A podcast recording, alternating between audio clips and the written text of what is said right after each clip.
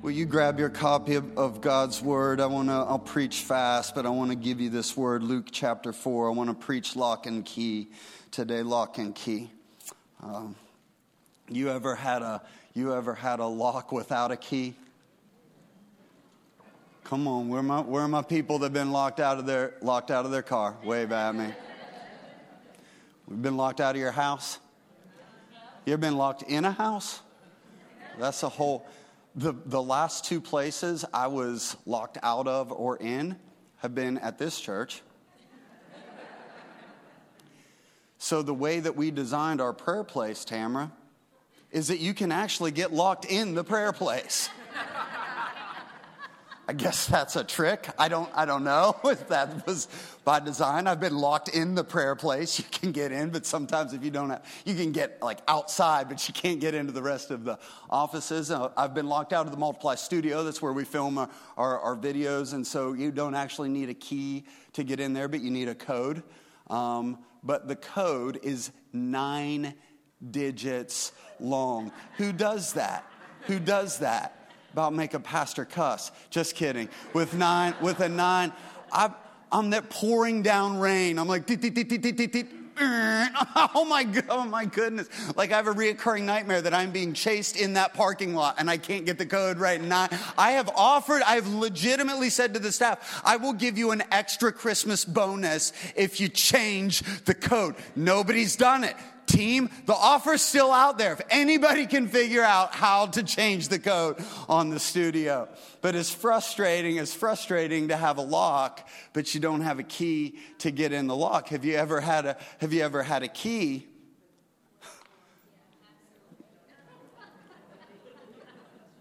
Like, what's this for? you don't want to throw it away, right? Because as soon as you throw it away, you're going to find out what it's for. And so you put it in the drawer. Oh, you got one of those drawers too. That kitchen drawer is where you keep, it's where you keep every, that desk drawer. It's where you keep everything that you never use, but you might need. And you got a key without a, locks without keys and keys without locks. Let me, let me, um, let me, let me read to you a, a, a modern day parable, and then we'll go into our scripture. Once upon a time, there was a lock. And the lock was very sad. If you were to ask the lock if he had a purpose, on his best days, he would have answered yes, but really that would have only been an intellectual acknowledgement of something that was supposed to be true. The truth was, he didn't feel it. In fact, he felt quite the opposite. Most days, he felt trapped, a prisoner of himself. His emotions were bottled up and he could never find the words to express them, so he felt as if he were the only one dealing with the hurt, the brokenness, the insecurity. He wanted so badly to contribute in some way to the greater good, but again, he was locked. He wanted love and be loved, but you guessed it, that part of him was locked up as well. And so there he was. He existed, if you wanted to call it that, but that was all. To make matters worse, other people saw the lock and, in their mostly good intentions, tried to help. They would try to get Locke to talk about his feelings, to find himself, to be more self aware, to open up from within, but Locke remained locked. Others would see his potential and try to pry him open. But push and pull and twist as they might, nothing seemed to help. Locke again remained locked. Once upon a time, there was a key. Key was happy. Key was free. Key loved to sing and sang with other keys. Key loved to learn about the essence of being a key. And so he would read about it, listen to podcasts, and even attend conferences on the keys to being a key. Key was aware of locks. He even knew some locks, but he didn't like their music or their attitude. So Key would smile and nod at the locks, but for the most part, he kept his distance. Luke chapter 4. Jesus returned from Galilee and the power of the Spirit, and news about him spread to the whole countryside. And he was teaching in their synagogues, and everyone praised him. And he went to Nazareth, where he had been brought up. And on the Sabbath day, he went into the synagogue, as was his custom. This isn't the message, but can I throw this out? If Jesus needed church every week, Maybe we do too. I'm just going to throw that out. I'm, I'm so thankful. Hear, hear my heart on this. Please hear my heart. I am so thankful for online. God has used this. He has blessed it. He has kept us connected. Online family, we love you. And I want to again say to you and affirm to you that God is going to lead you in the wisdom that you need when it's time to come back. Everybody has different uh, health issues and all of that, and I understand that. But hear my pastor's heart. Hear my pastor's heart. People that are coming back, do you know the one thing that I'm hearing them say over and over again? Pastor, thank you so much for online, but it's not the same. It's not the same. And the word for church, do you know what ecclesia, part of what ecclesia means? Assembly. Assembly. So there's part of us, part of the disconnect that you're feeling is that you're assembled, but you're not fully assembled. And so, this pastor, I just want to encourage you. I want to encourage you at the right time for the wisdom for you and your family. But online isn't the same, okay? Come back, come back to the house. We love you, we miss you, and we will welcome you. Let's come back as the assembly of God's people, better and stronger on the other side of this. Can you say amen? Amen. So now Jesus stood up to read, and the scroll of the prophet Isaiah was handed to him. Unrolling it, he found uh, the place where it is written The Spirit of the Lord is upon me because he has anointed me to proclaim good news to the poor. He has sent me to proclaim freedom for the prisoners and recovery of sight for the blind, to set the oppressed free, to proclaim the year of the Lord's favor. And then he rolled up the scroll, gave it back to the attendant, and sat down. The eyes of everyone in the synagogue were fastened on him. And he began by saying to them, Today this scripture is fulfilled in your hearing.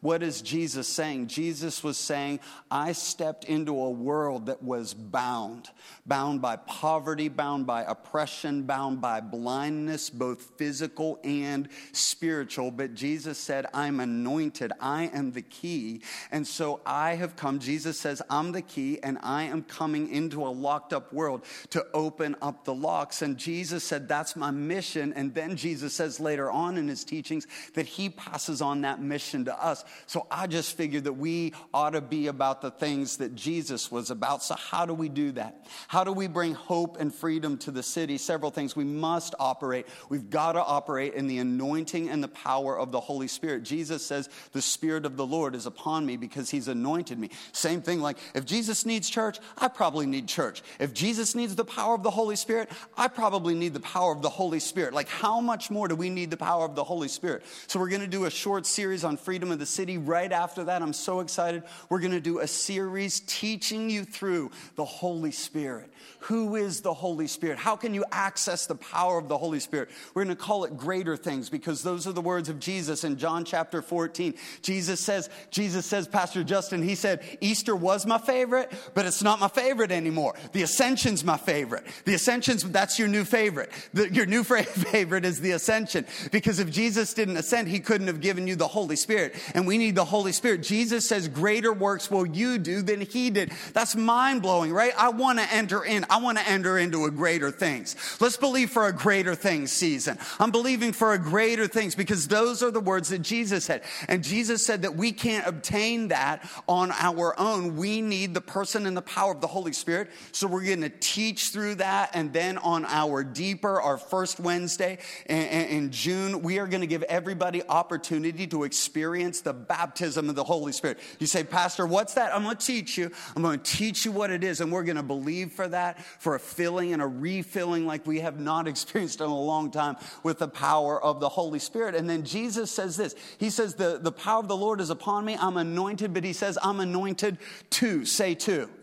That little word, I'm telling you, that little word is important. Jesus says, I'm not just anointed to sit, I'm anointed to serve. Come on, somebody. You know that we are not anointed to look pretty. You're, I mean, you look good, don't get me wrong, but you're not anointed just to look good. You're anointed to serve. You're anointed for a purpose. It would be like this key saying, I'm a key. Everybody come and just admire my keyness and look at me glisten and shine and wow, what a, what a key Like, that's not the purpose of the anointing of the power of the Holy Spirit. The anointing of the Holy Spirit is for solutions to problems in this world. What are those things? Then that's the second thing. We bring hope and freedom to the city by meeting the physical, emotional, and spiritual needs of hurting and broken people.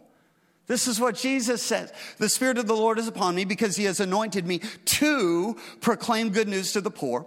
He has sent me to proclaim freedom for the prisoners and recovery of sight for the blind and to set the oppressed free. So I don't think, here's what Jesus, I don't think what Jesus was doing. I don't think Jesus was, was creating categories. I, don't think Jesus was, was labeling people in this moment. Do you, I mean, can you imagine this in the, in the synagogue? So this is Jesus' first public sermon. He gets up in the synagogue, everybody's meeting together. He takes the scroll, goes back to the prophet Isaiah, and he reads this. And I don't think that Jesus, uh, the second thing that Jesus did was, okay, here's what we're going to do. We're going to take all the, all the blind people, all the blind people, we're going to put you over here and we're going to label you and we're going to categorize you as blind. And then we're going to subcategorize you into physically blind and spiritually blind blind, and then all the prisoners. What we're going to do with the prisoners who are on parole, we're going to line you up according to your state issued uh, prison ID number, and that's your new identity is your prison thing. And then, and then all of the lost people and the hungry people. I don't think Jesus was doing that. I don't think Jesus was doing that. You know, when I started thinking about that, I started thinking about people who want to divide and label who divide and label. And that started sounding a lot like the work of the enemy, doesn't it? Divide, divide and label, divide and label. We see that a lot in our society, right? We want to divide, we want to divide and label. And if the enemy can successfully divide the house, then he puts people at war against, he wants to divide your marriage. He wants to divide kids against fathers and fathers against mothers. He wants to divide Christians against Christians, denominations against denominations, skin colors against skin colors, countries against countries. Like that's the work of the enemy that wants to divide and label, divide and label. And I started thinking about that. Who else divides and labels, divides and labels? I started thinking about your friendly neighborhood butcher. Now let me pause and say, I'm thankful for you. Butchers, you are anointed to divide and label that cow and to feed my belly with all of that meat in here. And so thank you for that. But the goal when you start to divide and label is to kill and consume. When the enemy begins to divide and label people, it is for the purpose of killing and consuming. But Jesus came and he did not see people with labels, he saw people as people. There was one category. It's called broken. It's one category. Come on, do you remember when you were broken? How many, how many of you remember when you were all locked up? Locked up with religion, locked up with rebellion, locked up with addiction, locked up with, come on, come on. How many of you remember? How many, how many of you were locked, you were locked up? It would do us good to remember our lives before we found Jesus. Jesus says there's one category. Everybody's broken and everybody needs Jesus. And that's what we're doing. Here, here's, what we're, here's what we're seeing in our, in our culture today we're seeing locks trying to solve problems of locks with lock methods. You see that? So, so everybody recognizes problems of um, human trafficking or homelessness or food insecurity or addiction or whatever it is. But here's, what's, here's what we're watching, church. We're watching the world try to solve the world's problems with the world's methods. And it's, and it's a mess. And so we're seeing locks get hurt. We're seeing people twist. It's this mess. But then what the devil would do is he would say, like, we've got the answer.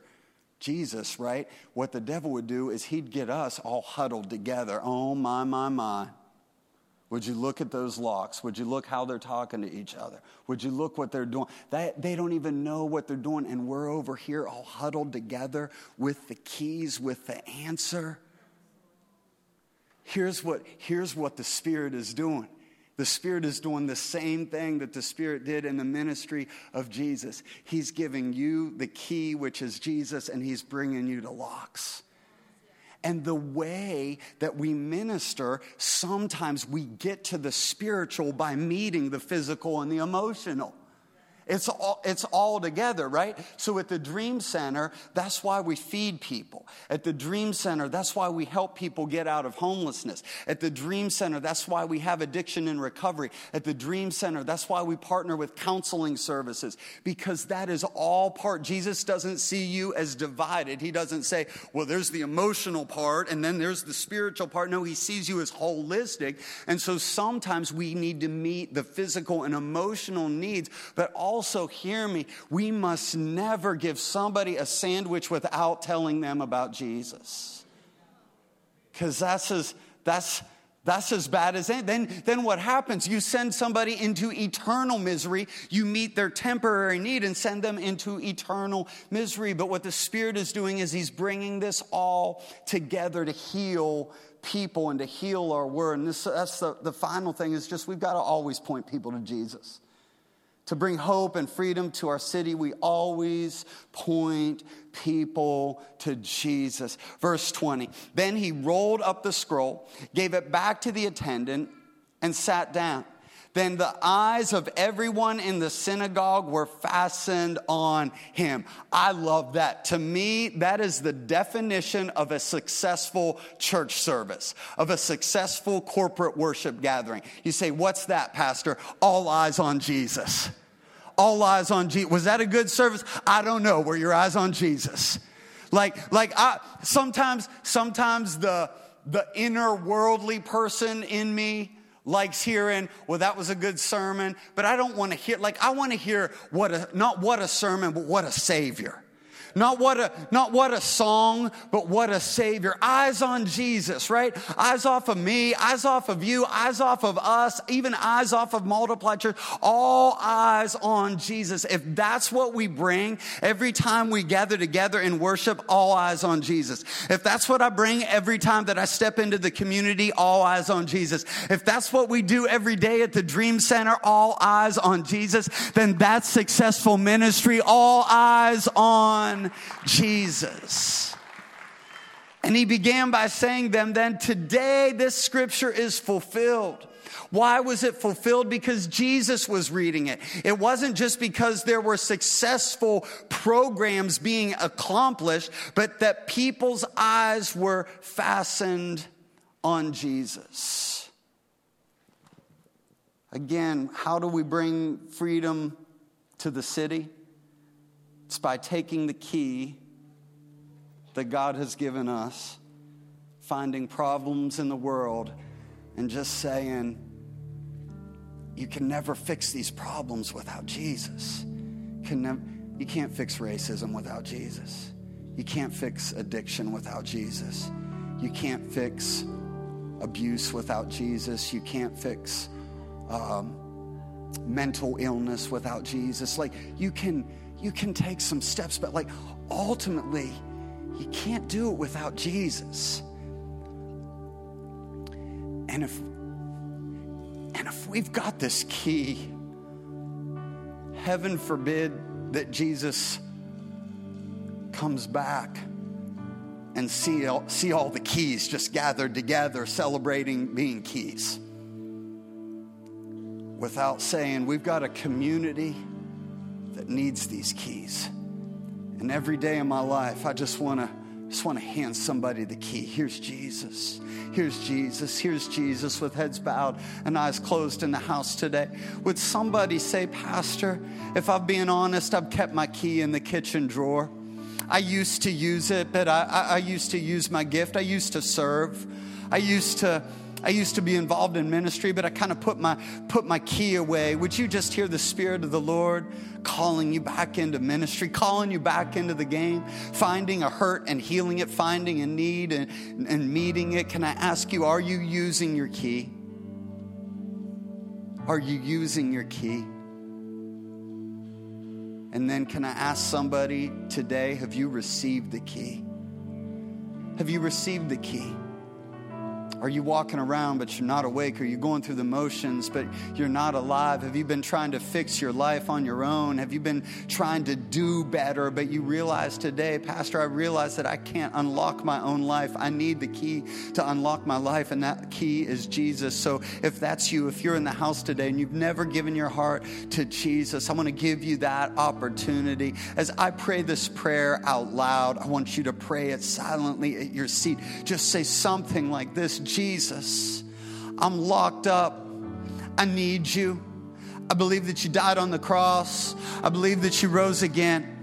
Now I ask you, Jesus, to come into my heart and to come into my life and help me to live wide awake to the love of God and fully alive to my purpose in Jesus' name. And everybody said, Amen. Everybody said amen. Come on, who's ready to be a key this week? If you're ready to be a key this week, can you give them one more shout of praise in the house today?